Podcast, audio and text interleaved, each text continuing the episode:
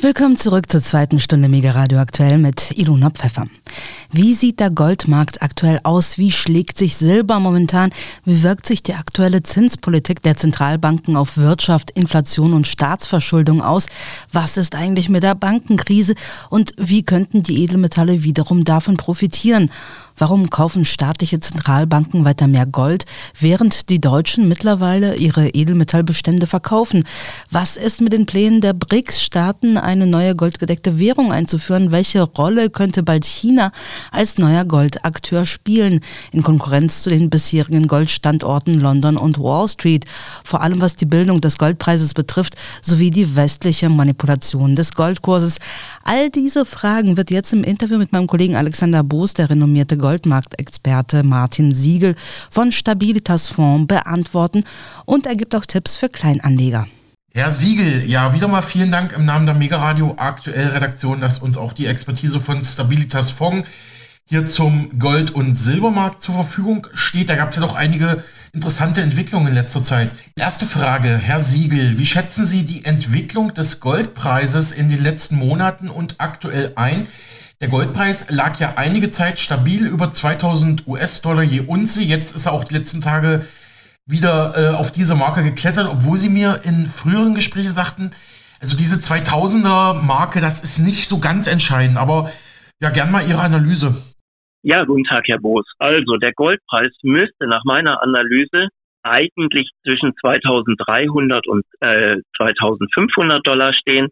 Das ergibt sich aus der Geldmengenausweitung, die wir vor allem in der Finanzkrise während Corona gesehen haben. Man hat ja viele Rettungspakete aufgezogen, um ja im Hintergrund die Banken zu retten mit neuen Krediten, die wieder mit Zinsen bedient werden und so weiter.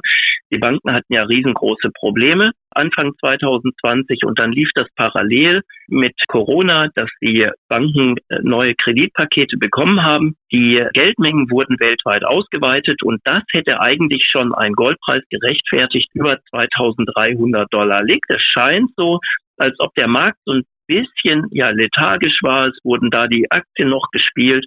Die Immobilienpreise sind zu dem Zeitpunkt noch gestiegen und Gold wurde etwas vernachlässigt. Und jetzt zeigt sich, dass sich der Markt etwas dreht. Die Immobilien werden jetzt vernachlässigt oder fallen sogar im Preis. Die Aktien dümpeln so ein bisschen vor sich hin angesichts der äh, Rezessionsgefahren, die wir weltweit sehen. Und der Goldpreis stabilisiert sich ein bisschen. Obwohl jetzt die Geldmengen der Zentralbanken eingeschränkt werden, holt der Goldpreis im Prinzip das nach, was er Anfang 2020 nicht gemacht hat. Ich hatte gelesen, dass der Goldpreis in anderen Währungen in letzter Zeit sogar historische Rekordstände erzielt hat. Äh, ist das tatsächlich so? Äh, das ist sicherlich so, ja klar, natürlich. Wenn die Währungen zum Dollar abwerten, hm. dann steigt der Goldpreis entsprechend. Ähm, und wir haben sicherlich Währungen in Ländern, die ja die abgewertet haben und in denen ist der Goldpreis auf äh, historische Höchststände gestiegen. Das macht er übrigens in allen Währungen immer wieder. Und wir sind ja auch auf Dollarbasis und auf Eurobasis ganz in der Nähe der historischen Höchstkurse. Und das ist ja nur eine Frage der Zeit bei der Schwachwährungspolitik der letzten Jahrzehnte, die ja nicht wirklich vorbei ist. Wir kommen da sicherlich noch dazu, wie da die Zukunft aussehen wird, dass der Goldpreis äh, neue historische Höchststände in allen Währungen erreichen wird. Mhm, ja, danke für die Einschätzung. Wir zeichnen unser Interview am Montag, den 27.11.23 auf und ich habe gerade mal geschaut, der Goldpreis liegt aktuell, also zum Zeitpunkt unseres Interviews, jetzt schon bei 2014 US-Dollar je Feinunze. Das sind ungefähr 1840 Euro. Nur mal so zur Info. Ja, Herr Siegel, wir wollten ja das Interview schon ein bisschen früher führen, aber Sie sind ja auch viel unterwegs. Hatten einige Termine. Zum Beispiel waren Sie ja auf der internationalen Edelmetall- und Rohstoffmesse in München. Die heißt jetzt Forum One. Ich habe gehört, Sie haben dort auch eine Rede gehalten und dort auch ein Interview geführt mit Axino Capital und vielleicht noch viel mehr Hintergrundgespräche geführt, kann ich mir vorstellen. Mal auf Ihre Rede blickend, was haben Sie da gesagt? Was waren Ihre Kernpunkte dort? Axino Capital meint im Interview vor allem die Geldmengenausweitung. Das haben Sie auch ja schon oft bei uns thematisiert und kritisiert. Also erstmal zu Ihrer Rede und welche Erkenntnisse konnten Sie allgemein auf der äh, Messe gewinnen? Wie blickt die Messe auf den Edelmetallmarkt aktuell? Also starte ich mal zunächst mit den Kernpunkten meiner Rede. Wir haben ja jetzt eine Zentralbankpolitik, die restriktiv ist, jedenfalls auf den ersten Blick.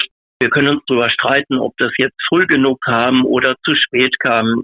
Ich würde mal sagen, im Blick auf Japan, die die Niedrigzinspolitik einfach weitergeführt haben und genau dieselben Inflationsraten haben wie wir, spielt die Geldpolitik der Zentralbanken im Hinblick auf die Inflationsbekämpfung fast keine Rolle. Man muss ja auch sehen, dass steigende Zinsen zu höheren Preisen führt. Ähm, und die Zentralbanken haben ja die Politik der steigenden Preise erst angefangen, als der Gaspreis und der Ölpreis schon wieder gefallen sind. Also die, es gab ja Anspannung und Lieferkettenprobleme am Ende der Corona-Krise.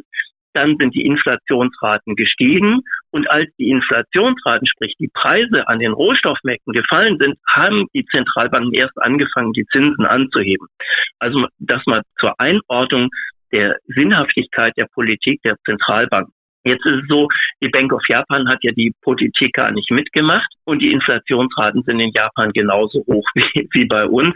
Also mhm. scheint diese Politik überhaupt nicht zu greifen. Was aber jetzt passiert, ist, dass die Wirtschaft ähm, in Straucheln kommt, weil die höheren Zinsen natürlich einen Einfluss auf die Wirtschaft haben, die Finanzierung, Investitionen und so weiter.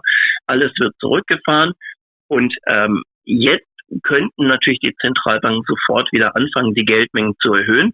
Und meine Prognose ist, dass sie das auch tun werden.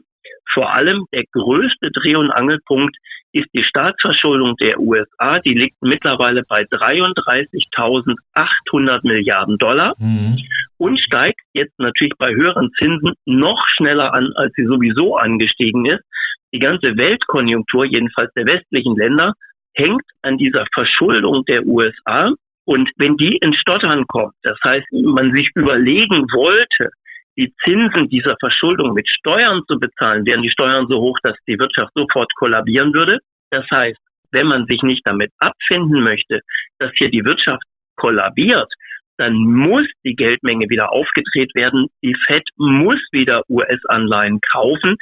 Und das führt natürlich dazu, ähm, dass alle Güterpreise wieder steigen werden bei erhöhter Geldmenge. Mhm. Das würde bedeuten, dass die Immobilien sich wieder erholen vom Preis, die Aktien werden wieder steigen und der Goldpreis wird selbstverständlich neue Höchststände erreichen. Die zweite Frage ist, was es für interessante Entwicklungen gibt, die vielleicht noch nicht alle wissen. Also wir haben ja in Deutschland ein sehr goldaffines Publikum. Das heißt, die Deutschen haben sich immer für Gold interessiert und haben in den letzten Jahren sehr, sehr viel Gold gekauft. Wir haben aber jetzt eine Rezession und eine Verarmung Deutschlands durch die linksgrüne Politik. Ne, wir haben ja da Heizungsgesetz. Man kann ja in den Zeitungen von morgens bis abends darüber lesen oder nicht verfassungskonforme Haushalte und so weiter. Mhm. Das führt jetzt dazu, dass in Deutschland die Bevölkerung jedenfalls stückweise verarmt oder zu großen Teilen verarmt.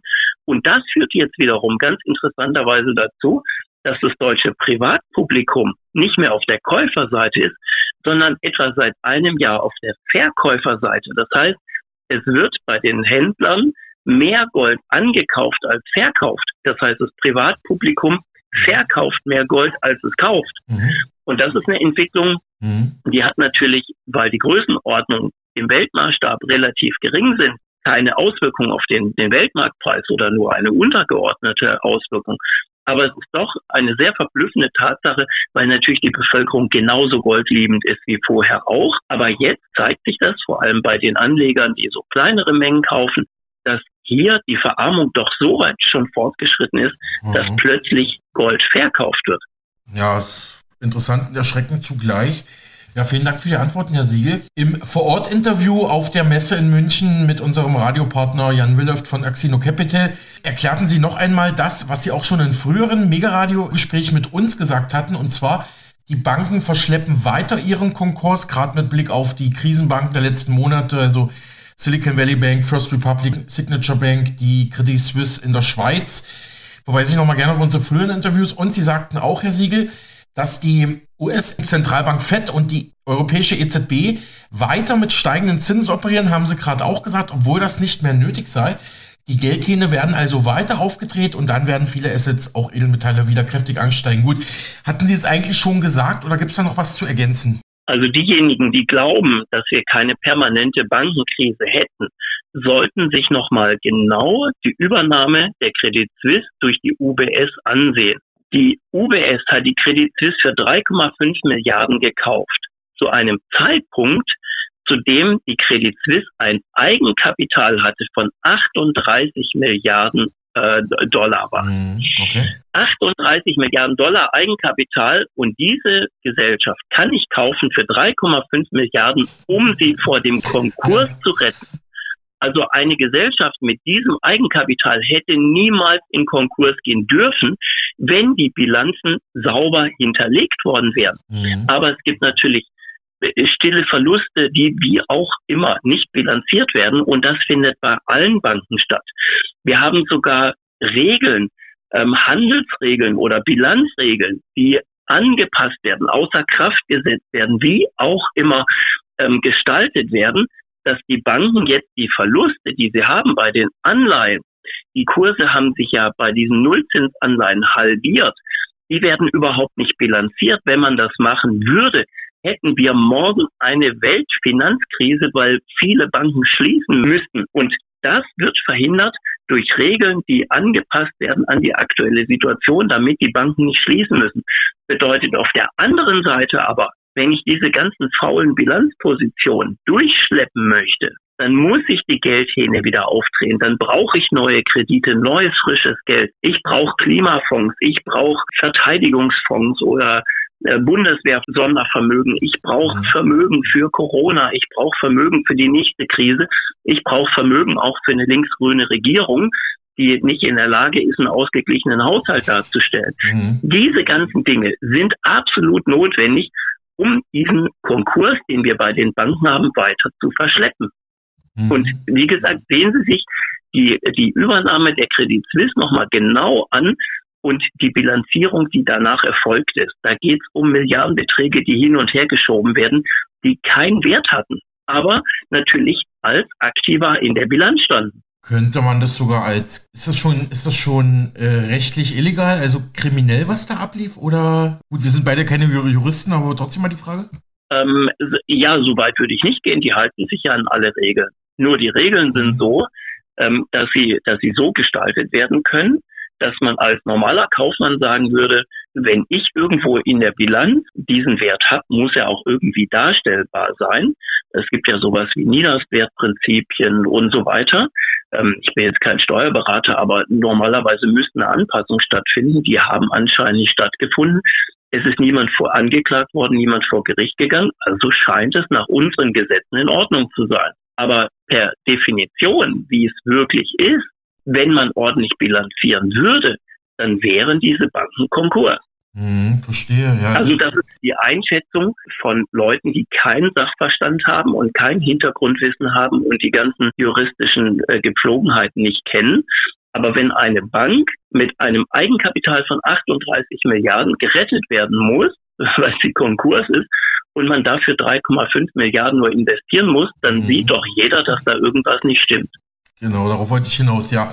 Ja, vielen Dank äh, für Ihre Analyse zur ja, latenten Bankenkrise. Da werden sicherlich noch einige große Hammer auf uns zukommen, vermute ich mal in nächster Zeit. Ey, kommen wir zurück zum Goldmarkt. Das hatten wir auch schon in früheren Interviews besprochen, aber das Thema bleibt uns auch erhalten und ist ja wichtig auch für die nächsten Jahre, denke ich mal. Finanzmarktwelt.de berichtete Ende Oktober, Zentralbanken kaufen weiterhin viel mehr Gold als vermutet. Hatten wir zwar auch schon in früheren Interviews, aber dieser Trend hält weiter an. Neben dem Israel-Hamas-Krieg hilft die enorm hohe Nachfrage von staatlichen Zentralbanken nach Gold dabei, den Goldpreis steigen zu lassen, heißt es da. Zentralbanken haben sich in diesem Jahr 2023 mit mehr Gold eingedeckt als bisher angenommen und damit die Preise, die durch die weltweite Straffung der Geldpolitik unter Druck geraten sind, entscheidend gestützt. Staaten haben ihre Goldreserven in den drei Monaten bis September 2023 um 337 Tonnen erhöht. Das berichtete der World Gold Council. Die Käufe der Zentralbanken in den ersten neun Monaten dieses Jahres belaufen sich nun auf insgesamt 800 Tonnen Gold, was hauptsächlich ja von China, Polen und Singapur gekauft wurde. Das Tempo übertreffe die Menge des Vorjahreszeitraumes, der damals schon, also im letzten Jahr schon mit einer Rekordnachfrage nach Gold durch Zentralbanken endete. Also hier wird ja immer wieder vermutet, die Zentralbanken wissen, was kommt und darum setzen sie auf das sichere Asset Gold, das ja Edelmetall, das schon seit Jahrtausenden eigentlich einen Wertbestand hat. Zwei Teilfragen dazu, Herr Siegel. Wie schätzt das Stabilitas-Fonds ein? Wie bewerten Sie den Goldpreisanstieg nach Beginn des Nahostkonflikts? Und zweitens natürlich die aktuellen Rekordkäufe der Zentralbanken, was Sie auch schon früher gesagt haben, aber ja, wie sehen Sie es aktuell? Also, dass die Zentralbanken wissen, was kommt, dem würde ich heftig widersprechen. Dagegen okay. spricht, dass die Zentralbanken ja. 20 Jahre lang Gold verkauft haben, mhm. unter anderem die Bank of England 1990 zu absoluten Tiefstkursen also zu den tiefsten Kursen der letzten 40 Jahre hat die Bank of England Gold verkauft. Also dass Zentralbanken irgendwie wissen, was kommt, da, da würde ich widersprechen. Okay. Ja, Aber zurück zur, zur Frage. Erstmal würde ich alle Zahlen der Zentralbanken sowieso in Frage stellen. Wer hat diese Bilanzen geprüft? Wer hat die Verkäufe geprüft? Über welche Börsen sind die Sachen gelaufen? Haben die Zentralbanken offiziell Gold verkauft, inoffiziell Gold wieder zurückgekauft? Ist es verliehen? Ist es irgendwo überhaupt gelagert? Ist es nachgewiesen, dass es überhaupt gelagert ist, dass ein Besitzer gewechselt hat? Mhm. Oder haben nur irgendwelche äh, Geschäfte auf Papier stattgefunden? Dieser Markt ist für den normalen Analysten absolut intransparent und deswegen immer mit, nur mit Vorsicht zu genießen. Aber jetzt mhm. gehen wir mal davon aus, dass die Zahlen halbwegs stimmen. Ähm, wir können auch davon ausgehen, dass vor allem die Zentralbanken in Russland und in China vor allem das Gold aus dem eigenen Markt nehmen, dass es nicht das Land verlässt. Und das sind dann Zentralbankkäufe. Im Hinblick auf die russische Zentralbank war es oft so, dass die russische Zentralbank das Gold der einheimischen Produktion gekauft hat und dieses Gold aber dann hinterher doch auf den Weltmarkt gegangen ist. Das war zumindest in den 90er Jahren des letzten Jahrhunderts noch so. Also hier muss man immer sehr, sehr vorsichtig sein, ähm, ob alle Zahlen transparent veröffentlicht sind oder ob nur die Hälfte ähm, dann gemeldet wird oder nicht. Und vor allem, was im Hinblick auf die Preisentwicklung absolut entscheidend ist, mhm. das sind nicht nur die Käufe der Zentralbanken, sondern auch die Verleihung der Zentralbanken. Und hier müssen wir sehen, dass die Zentralbanken, die Gold kaufen, dieses Gold ja verleihen können. Die können das Gold vielleicht sogar zweimal verleihen an verschiedene Leute, dasselbe Gold. Also das ist alles komplett intransparent und deswegen kann man aus diesen Käufen und Verkäufen mhm. der Zentralbanken keine zukünftigen Preisentwicklungen ableiten. Und dann muss man ja sehen, alles, was gekauft wird, was jetzt eventuell, nehmen wir es mal an, zu steigenden Preisen geführt hat, können ja die Zentralbanken auch wieder verkaufen, was dann wieder zu fallenden Preisen führen würde. Also macht es auch keinen Sinn, im Hinblick auf das Verhalten der Vergangenheit der Zentralbanken ähm, seine Investitionsentscheidungen zu treffen. Also hier wäre ich immer sehr, sehr vorsichtig. Ähm, ich behandle in meiner Analyse das Verhalten der Zentralbanken immer eher neutral, mhm. dass ich sage, okay, wir haben die Produktion und die Schmucknachfrage, das sind die größten dominierenden ähm, Einflussfaktoren an dem Markt. Und die Zentralbanken ignoriere ich einfach. Die kaufen mal, die verkaufen mal, die verleihen mal, die kaufen auch wieder das verliehene Gold zurück mhm. oder lassen sich zurückliefern. Und diese Intransparenz behandle ich in meiner Analyse so als Blackbox. Das kann mal positiv dazukommen, kann auch negativ sich auswirken. Äh, und es hat sich in der Vergangenheit gezeigt, dass es nicht wirklich relevant war, darauf zu achten. Bei den Investoren ist es ebenso, mal ist ein bisschen äh, Gold gehypt, dann kaufen sie mehr, mal will keiner was von Gold wissen in der Presse, dann wird es verkauft. Ähm, wichtig sind bei den privaten Investoren immer die Entwicklung des Wohlstandes in der Welt. Und man sieht das ja jetzt ganz deutlich, als China und Indien gewachsen sind zwischen 2000 und 2020. Da ist der Goldpreis gestiegen, die Privatnachfrage ist gestiegen, die Investoren haben mehr Gold gekauft, der Wohlstand ist gewachsen, die Leute haben mehr verdient, ähm, konnten sich Reisen leisten und Gold und haben als goldaffine Bevölkerung Gold gekauft. Und jetzt in Deutschland, wir haben jetzt eine linksgrüne Regierung, die unsere Wirtschaft und den Wohlstand unseres Landes an die Wand fährt. Und was passiert? Die Privatanleger verkaufen Gold. Also mhm. es ist kein Krisenmetall. In der Krise in Deutschland kauft jetzt keiner Gold. Mhm. Wir haben eine Krise, eine Verarmung und die Menschen verkaufen Gold. Mhm. Und zwischen 2000 und 2020 ist der Wohlstand in China und Indien gewachsen und die Leute haben Gold gekauft. Also von wegen Krise ein Wohlstandsmetall. Und so muss man sehen. Und wenn die Zentralbanken die Währung an die Wand fahren und die Inflation aufblähen, nur weil irgendwie Banken gerettet werden müssen, dann bedeutet das, dass die Bevölkerung sich schützen muss vor diesem, vor diesem ähm, Verlust der Kaufkraft der Währungen und dann in Aktien, Immobilien und Gold ausweicht. Das ist das Prinzip. Ja, hochinteressant, was Sie sagen. Sehr, sehr interessant. Ja, das versuche ich mir mal zu merken, Herr Siegel, sozusagen, ja. Dr. Markus Krall, auch ein bekannter Goldmarktexperte, sagte kürzlich bei Kettner Edelmetalle, vor allem die BRICS-Staaten China, Russland, Indien, haben Sie gerade auch schon erwähnt, kaufen vermehrt Gold, aber auch zum Beispiel Dubai als Partner von China. Und seine These ist, die westlichen Zentralbanken würden gegen das Gold spekulieren, denn sie haben ja weiterhin das Londoner Goldpreisfixing in der Hand. Es sei außerdem ungewöhnlich, dass Gold derzeit so teuer ist, wenn man bedenkt, wie hoch die Zinsen sind. Schätzen Sie diese Aussagen ein und können Sie vielleicht für unsere Hörerinnen und Hörer nochmal das Goldfixing in London ganz kurz erklären? Ja, in London treffen sich die goldfixierenden Banken einmal am Tag und legen das Fixing fest, da wo halt die, die größte Nachfrage und das größte Angebot zusammenkommt und legen dann einmal am Tag den Preis fest. Jetzt haben wir verschiedene Aspekte in Ihrer Frage aber noch gehabt. Ähm, Manipulation des Goldpreises, Beeinflussung des Goldpreises. Hier muss man ein bisschen unterscheiden zwischen ähm, dem Tagestrading oder dem interessengeleiteten Handel an den Börsen. Und da sehe ich keine Besonderheit des Goldmarktes, weil natürlich hat jeder Marktteilnehmer, der an der Börse Geld verdienen will, auch Interessen. Ne? Und dann werden Nachrichten verbreitet, da wird in den Markt eingegriffen, da werden Käufe zu bestimmten Zeitpunkten gemacht, da wird der Markt eng gemacht zu, zu bestimmten Zeitpunkten, da werden Partner in Märkte reingebracht und wieder rausgebracht und so weiter. Das ist eine normale Vertretung von Interessen. Man kann es bösartigerweise auch als Manipulation bezeichnen. Das ist eine Definitionsfrage, aber hier geht es einfach nur darum, äh, wie verdiene ich an der Börse am besten Geld? Und da werden alle Möglichkeiten gespielt. Und wenn ich eine Investmentbank bin, die relativ groß ist und Kontakte hat zur Zentralbank, dann nutze ich doch diese Möglichkeiten, um an der Börse Geld zu verdienen. Und hier würde ich aber nicht den Goldmarkt rausnehmen. Das betrifft den Weizenmarkt, das betrifft den Markt für Aluminium, für Anleihen, für Aktien, für Zinsen, für alles, für Währungen. Und wir haben ja auch ähm, oft genug gesehen, dass Banken, die dann die Regeln nicht sauber eingehalten haben, für diese Eingriffe am Markt auch vor ordentlichen Gerichten verurteilt werden und Strafe bezahlt haben. Also das gehört zum Börsenalltag dazu, dass mhm. bestimmte Interessen vertreten werden und Geld verdient wird an der einen oder anderen Seite. Und hier ist es so, dass man, wenn man den Goldmarkt sieht, ähm, dass man ja nicht nur auf einer Seite Geld verdienen kann. Man kann ja auch, wenn der Goldpreis gehypt wird, auf der anderen Seite Geld verdienen und Gold sehr teuer verkaufen und hinterher günstiger wieder zurückkaufen. Also hier würde ich davor warnen, nur so einen einseitigen Blick auf den Markt zu haben, dass man immer denkt, ja, er wird manipuliert und der Goldpreis wird gedrückt. Er wurde natürlich ab und zu gedrückt, aber er ist trotzdem zwischen 2000 und heute von 250 auf 2000 Dollar gestiegen.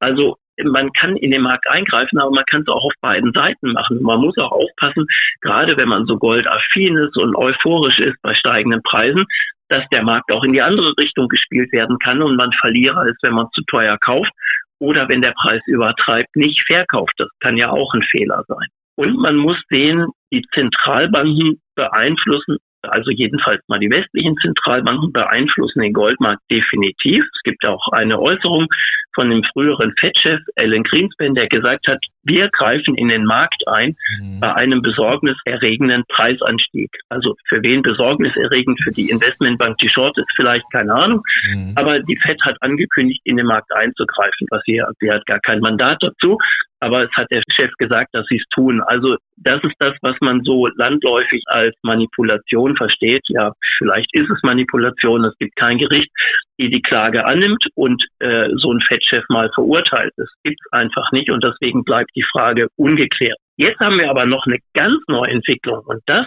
ist diese Zusammenkunft, Zusammenarbeit der BRICS-Staaten, die sehr stark vertreten sind im Rohstoffsegment, zum einen bei den Energierohstoffen wie Öl und Gas und aber auch bei ganz vielen Metallen und auch bei den Edelmetallen.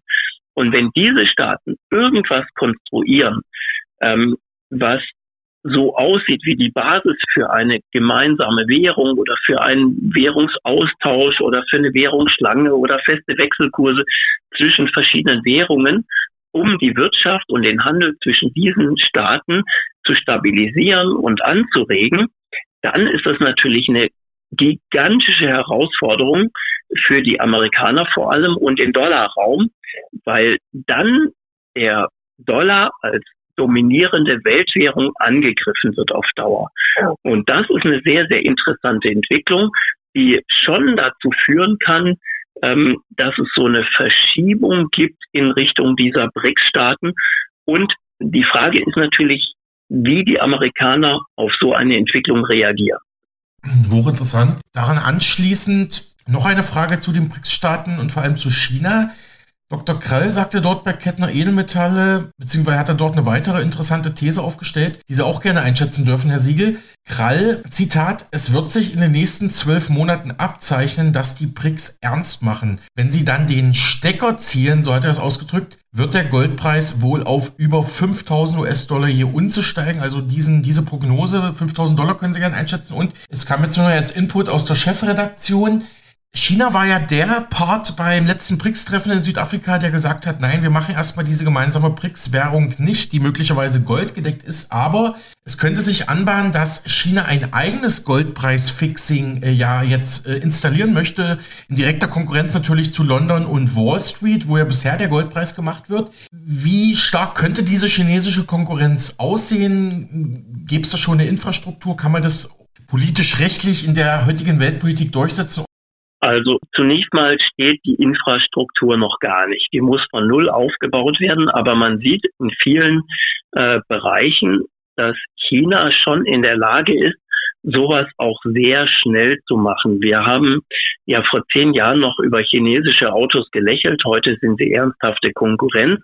Und in den nächsten Jahren wird man sehen, dass es da in vielen Bereichen auch eine Überlegenheit gibt, zumindest was das Preis-Leistungs-Verhältnis betrifft. Und auch bei den Finanzmärkten sind die Chinesen in der Lage, solche Strukturen aufzubauen. Und wenn ich jetzt ein, ein Wirtschaftsgeflecht habe, wie die BRICS-Staaten, die manche Märkte weltweit ja heute schon dominieren und auch maßgeblich beeinflussen, dann ähm, hat es sicherlich eine Relevanz, sowas genau zu beobachten. Also ich mag ja die Analysen von Herrn Krall sehr, sehr gerne und sie sind sehr exakt und decken vieles ab. Diese Preisprognose kann ich noch nicht erkennen. Warum soll eine Verschiebung der Goldnachfrage in die BRIC-Staaten zu einem so drastischen Goldpreisanstieg führen. Es gibt ja nicht eine wirkliche Verknappung, weil zum Beispiel die deutsche Kleinanleger jetzt verkaufen, die ähm, größten Goldbestände liegen ja noch nicht bei den BRIC-Staaten, sondern bei den westlichen Ländern. Ähm, und natürlich gibt es auch, jetzt nehmen wir mal an, der Goldpreis würde von zwei auf 3000 ähm, Dollar steigen, entsprechend im Euro auch die Neigung, dann Gewinne zu realisieren oder an den Terminmärkten auch wieder Gold zu verkaufen, weil ich dann auf einen Rückschlag spekuliere und so weiter. Und deswegen sehe ich diese, also die Entwicklung nicht als Begründung für einen derartigen Kursanstieg. Natürlich ist es so, wenn die westlichen Investoren merken, da gibt es eine verstärkte Goldnachfrage. Die BRICS-Staaten setzen bei ihrer äh, Währungs- und Wirtschaftskonstruktion auf Gold, dass dann auch der Westen realisiert und die westlichen Anleger, okay, hier gibt es eine größere Nachfrage, der Goldpreis fängt an zu steigen, da gibt es bestimmte Chartlinien, die durchbrochen werden. Wir werden Allzeithöchststände sehen. Die Presse wird wieder positiver über Gold schreiben. Ist ja völlig klar, wenn die Kurse hoch sind, schreibt man positiv. Wenn sie tief sind, schreibt man negativ. Das ist eine ganz normale Entwicklung. Und das wird natürlich möglicherweise zu, zu einer gewissen Marktenge führen, ähm, weil dann kein, keiner mehr Gold verkaufen möchte und einfach die, die Nachfrage das Angebot übersteigt. Ähm, und die, das Angebot ist auch überhaupt nicht elastisch, weil die Goldproduktion kann nicht wirklich schnell ausgeweitet werden. Und das könnte zu einem Preisanstieg führen, aber 5000 Dollar sehe ich nicht, weil man muss ja auch die Relation dann wieder zu den Aktien sehen, zu den, ähm, zu den Immobilien. Auch da gibt es ja jetzt rückläufige Tendenzen jetzt gerade bei den Immobilienpreisen, die ja doch teilweise 20, 30 Prozent gefallen sind. Der Goldpreis bleibt gleich, die Immobilienpreise fallen 20 Prozent. Das heißt, ich kann für mein Gold plötzlich auch 20 Prozent mehr Immobilien kaufen. Und das führt wieder langfristig dazu, dass Gold eher abgebaut wird und Immobilien mehr aufgebaut werden, was ja auch wieder Kaufkraft bindet.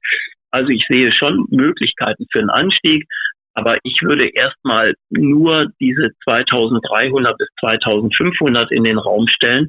Dann vielleicht in einem halben Jahr, ja, mal den Markt noch genau ansehen, mal sehen, wie die Amerikaner reagieren, ob die mit Geldpolitik reagieren, ähm, ob sie militärisch reagieren. Der Konflikt China-Taiwan ist ja auch noch so schwebend. Das sind alles Entwicklungen, die ich erstmal in die Analyse mit einfließen lassen würde, bevor ich ein höheres Goldpreisziel ausgeben würde. Mhm. Ja, vielen Dank für diese Analyse. Sie haben es gerade schon angesprochen, nochmal die Standardfrage, wann hört die Manipulation beim Goldpreis auf? Wie ist da aktuell die Lage? Jan Willeft von Axino Capital, mit dem Sie auf der Messe gesprochen hatten, sagte dazu vor wenigen Wochen, Gold und Silber sind über Jahre hinweg manipuliert worden und auch Dimitri Speck hat ja bereits 2001 nachweisen können, dass der Goldpreis oder die Edelmetallpreise systematisch manipuliert worden sind.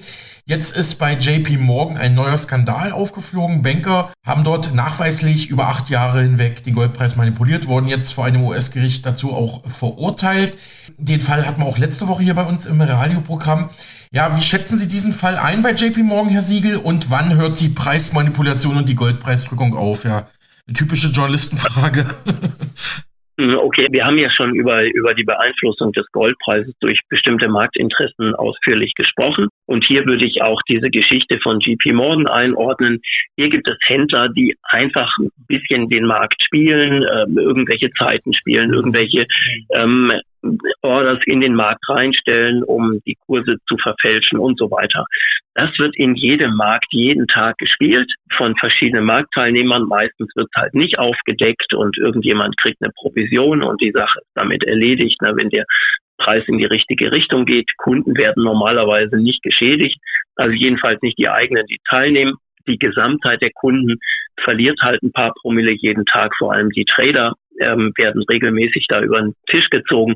Aber das passiert in jedem Markt, im Aktienmarkt, äh, überall, wo, wo gehandelt wird. Das würde ich mal ausnehmen.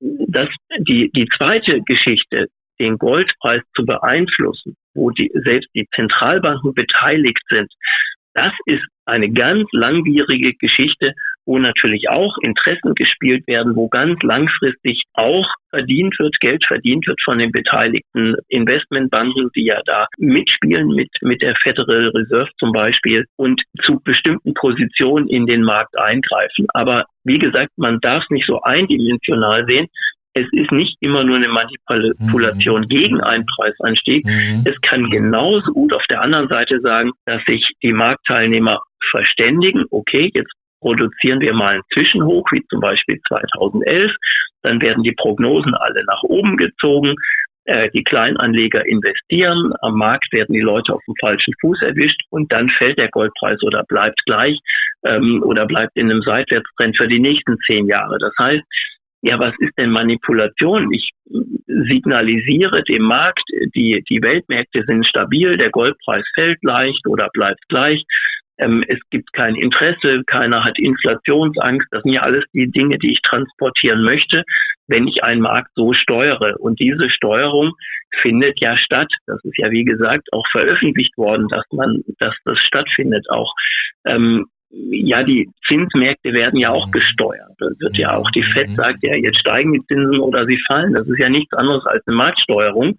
Und wenn ich diese, ähm, wenn ich weiß, wie diese Steuerung funktioniert und wer wann an den Schalthebeln sitzt und ich Kontakt zu diesen Personen habe, ist doch völlig klar, ähm, dass ich daraus auch Geld verdienen möchte. Das ist doch logisch. Also ähm, deswegen wäre ich immer ein bisschen vorsichtig mit dem Wort Manipulation. Natürlich haben diese Institutionen einen Auftrag und den erfüllen sie auch und die Investmentbanken haben den Auftrag, Geld zu verdienen und den Wunsch auch Geld zu verdienen und diesen Auftrag erfüllen sie auch. Also, und der Kleinanleger, der kann sich danach richten, der weiß, dass das passiert und kann seine Entscheidung so treffen, dass er dann von dem, was da passiert an den Märkten, nicht negativ betroffen ist.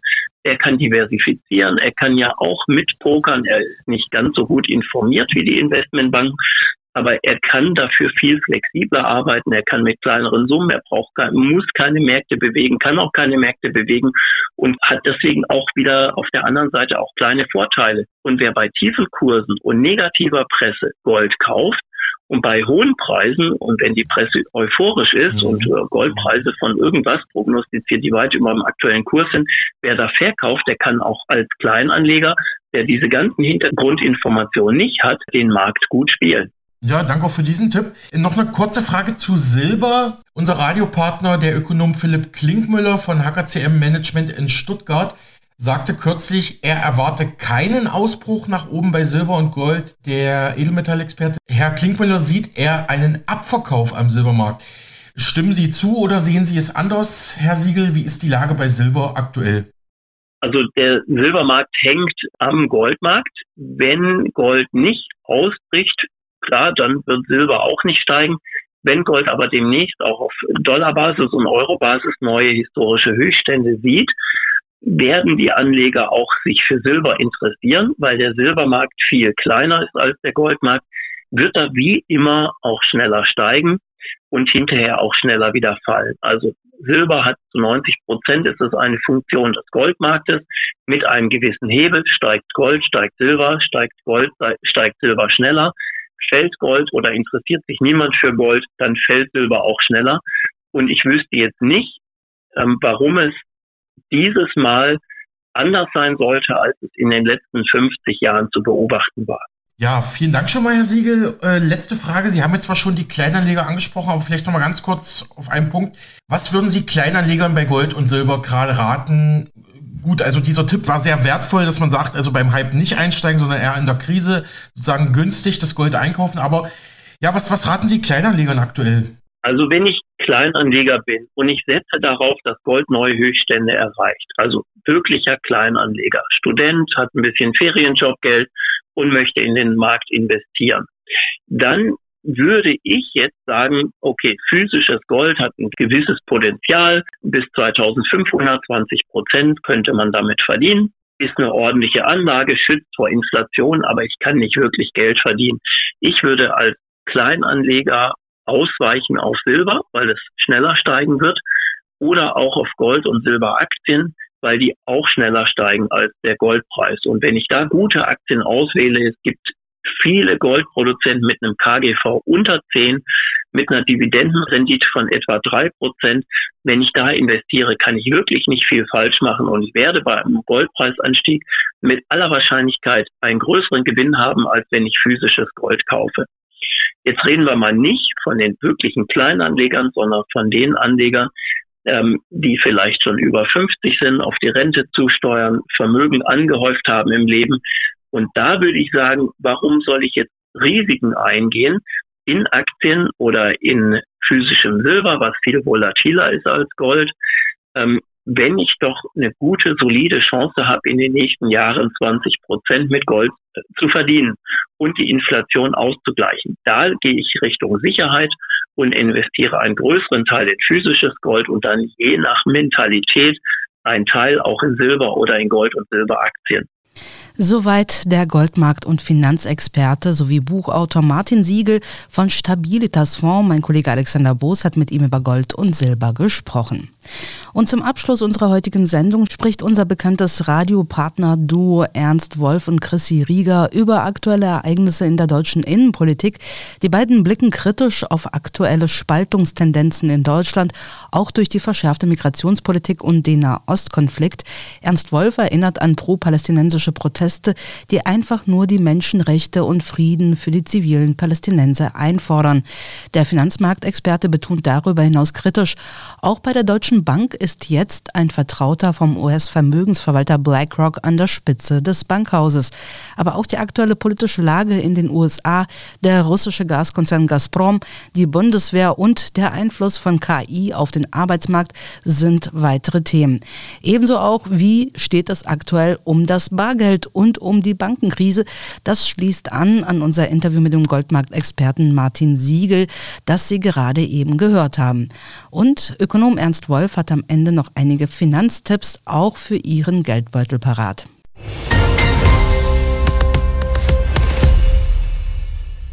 Meine erste Frage ist, was ist eigentlich der Plan mit der deutschen Bundeswehr? Denn die Wehrpflicht wurde abgeschafft und heutzutage sagt aber ein Pistorius, Deutschland soll kriegstüchtig werden. Ich denke, dass man da sich die Option offen hält, den, den Wehrdienst wieder einzuführen. Also es gibt ja auch diese Gerüchte, dass in Amerika dann, äh, wenn es alles äh, hart auf hart geht, dass da dann das Kriegsrecht ausgerufen wird und da auch die, auch die Wehrpflicht dann eingeführt wird. Also im Moment sehen wir ja, dass der ganze Rüstungssektor absolut explodiert weltweit. Also immer mehr Kriege, immer mehr Rüstungsgüter werden produziert. Und da ist es natürlich nicht ausgeschlossen, dass man tatsächlich mit solchen äh, Maßnahmen dann äh, äh, äh, folgen wird, dass man tatsächlich die Wehrpflicht wieder einführt. Also äh, und Herr Pistorius ist, äh, ist in meinen Augen auch einer äh, der äh, Kriegstreiber und von dem erwarte ich auch nichts anderes. Man sieht ja die Gelder, die in, die, in das Militär jetzt dann mehr gepusht werden sollen. Äh, ja, zahlreiche muslimische Länder drängen ja darauf, dass äh, Israel die Angriffe sein lassen soll, dass man einen Waffenstillstand hat. Ähm, ja, wieso gehen die Meinungen hier auch so stark auseinander?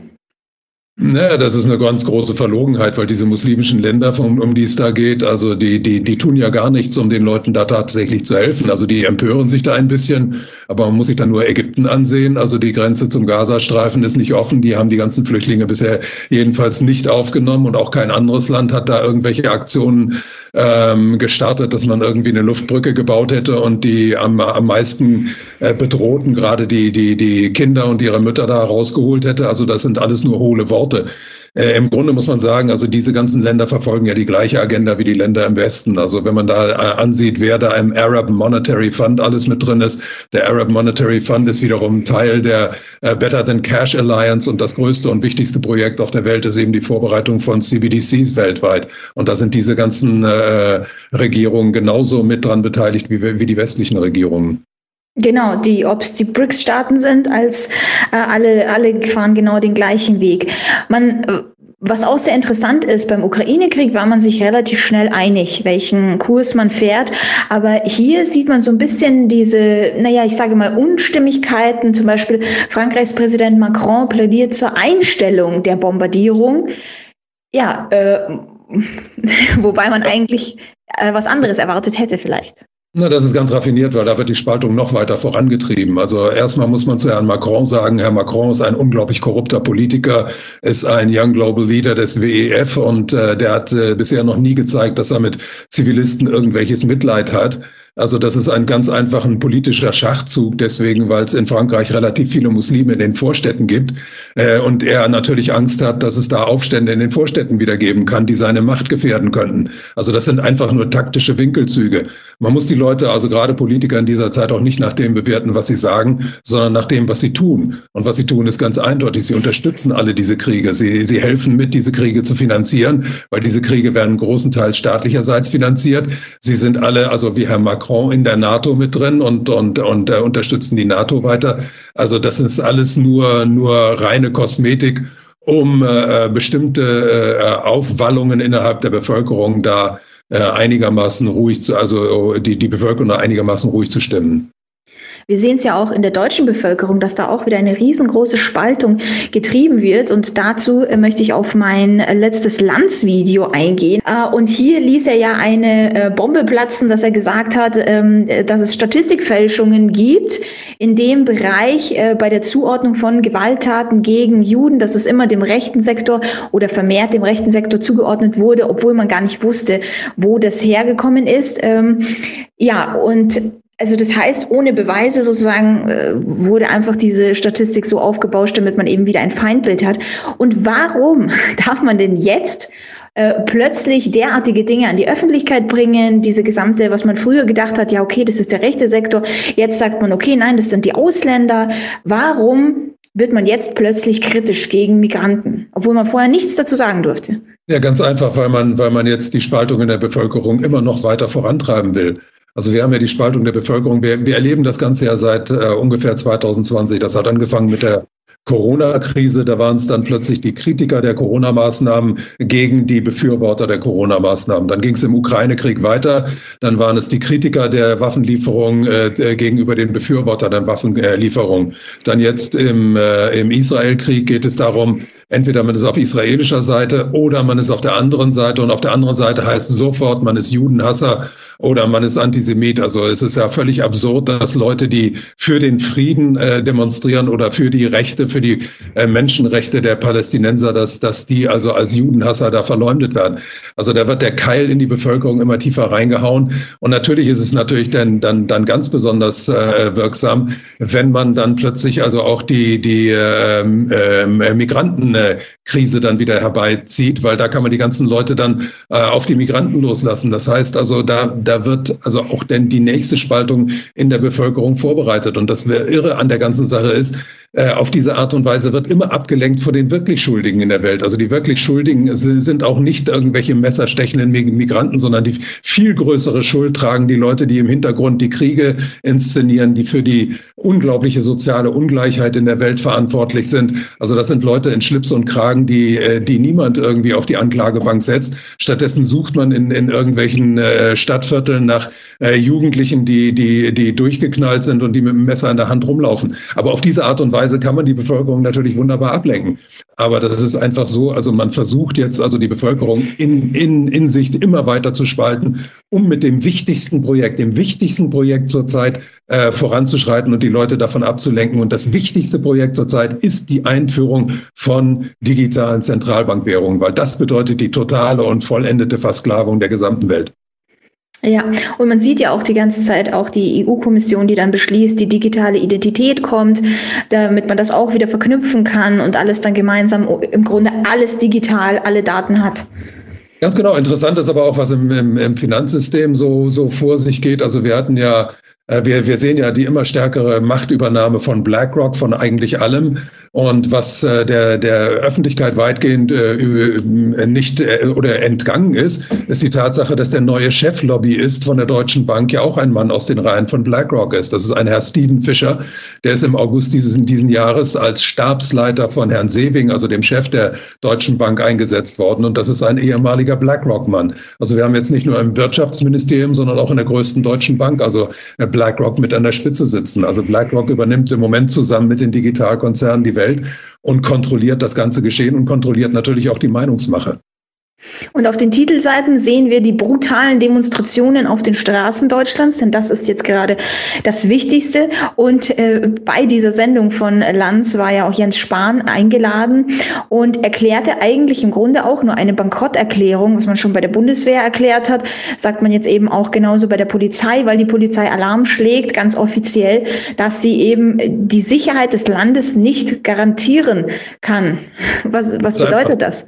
Es ist einfach eine Ungeheuerlichkeit, dass diese Demonstrationen da zugunsten der Rechte der Palästinenser da als Anlass genommen werden, um zu, zu erklären, dass die Sicherheit in Deutschland nicht mehr gewährleistet ist. Also die, äh, das sind, das sind Friedensdemonstrationen gewesen, wo die, die Menschenrechte für das, der normale, äh, die normale Bevölkerung im Gazastreifen eingeklagt wurde. Also das sind keine Demonstrationen zugunsten der Hamas gewesen. Also niemand ist da aufgetreten und hat gesagt, ich möchte, dass die Hamas da äh, der, äh, reingewaschen wird und dass dass deren Morde an israelischen Zivilisten reingewaschen werden, sondern das waren Leute, die gesagt haben, hört auf mit dem Töten und hört auf, irgendwelche Zivilisten da zu bombardieren und, und, und Kinder und, und Erwachsene da auf, auf Lebenszeit zu traumatisieren.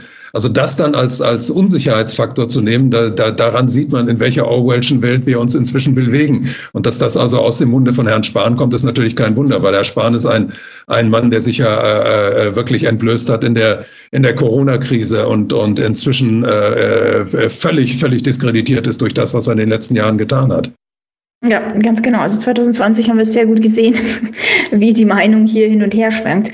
Ähm, können Sie sich vorstellen, dass der politische Umgang bei der Migrationskrise sich jetzt irgendwie ansatzweise ändert? Also man nimmt zumindest andere Worte in den Mund, aber werden sich die Taten da auch ändern? Natürlich, also ich denke schon, dass man dann irgendwann auch sagen wird, also wir werden ganz scharfe Grenzkontrollen wieder einführen, um den Leuten äh, zu suggerieren, weißt du, der wirkliche Schuldige an dieser ganzen Misere im Moment, das sind die Migranten. Aber das ist natürlich vollkommener Quatsch. Also in Amerika wird ja jetzt darüber gesprochen, also diese Mauer wieder hochzuziehen. Und da ist man sich ja darüber einig. Also jetzt, äh, Trump hat ja jetzt Tucker Carlson als Vizepräsidenten deklariert bei seinem nächsten Wahlkampf. Und die beiden haben ja jetzt vor, also die Mauer dann noch höher zu, zu machen. Also es ist natürlich eine riesige Ablenkung, weil damit wird irgendwelchen äh, Migranten dann die Schuld in die Schuhe geschoben für eine Misere, äh, wobei diese Migranten sind eigentlich nur also äh, kleine Bauern auf dem großen Schachbrett. Und der große Schachspieler im Hintergrund, das ist der digital-finanzielle Komplex. Und gegen den wendet sich keiner. Man muss auch sagen, dass äh, die Migranten, dass sie überhaupt hergekommen sind, warum ist das? Welche Verstrickungen sind in dem Hintergrund? Wie werden sie denn plötzlich auf einmal hergebracht, hergeschifft und hergelockt? Ich möchte noch auf ein anderes Thema, und zwar der Gazprom-Chef aus Russland sagt, dass zahlreiche EU-Länder weiterhin bei ihnen Gas kaufen, trotz der Sanktionen, trotz des Aufschreis. Ich meine, jetzt ist die Ukraine-Krieg jetzt auch nicht mehr so wichtig scheinbar. Äh, wie sieht eigentlich die, die Energie der Zukunft aus? Kann man sich vorstellen, dass es nur noch erneuerbare Energien sind? Oder zeigt genau dieses Beispiel, dass sich eigentlich nichts niemals ändern wird? Das Interessante an der ganzen ähm, am Hintergrund ist, natürlich wird, wird äh, äh, Energie auch weiter aus Russland gekauft, aber dann über Drittländer. Nur da muss man sehen, wenn dieses äh, äh, Gas dann oder die, die, das Erdöl dann über Drittländer gekauft wird, wird es natürlich teurer. Und das spielt natürlich denen in die Hand, die die Energieversorgung in der Zukunft in die Hand in, in, in eigenen Händen haben wollen, nämlich den USA. Also die USA sind ja mit ihrem äh, Fracking-Gas überall unterwegs. Die wollen das ja gerne mit irgendwelchen Frachtern dann äh, über die Weltmeere hier nach Europa bringen. Und denen hilft es natürlich, wenn, wenn in Europa das Gas oder das Erdöl nicht mehr direkt von Russland zu günstigen Preisen gekauft wird, sondern über Zweit- und Drittländer zu sehr ungünstigen Preisen. Also das gehört alles mit zu dieser großen Agenda. Und den Leuten werden Lügen über Lügen aufgetischt und denen wird nicht gesagt, welche wirklichen Dinge da im Hintergrund äh, passieren, wie da im Hintergrund abgesahnt wird und wieder verdient wird und wieder eine neue Weltordnung vorbereitet wird. Ja, also man hat ja grundsätzlich gesehen, dass die gesamten Sanktionen äh, dem eigenen Land mehr geschadet haben eigentlich als äh, das, was es geplant war. Aber ganz offiziell lässt man es mal dabei. Ja.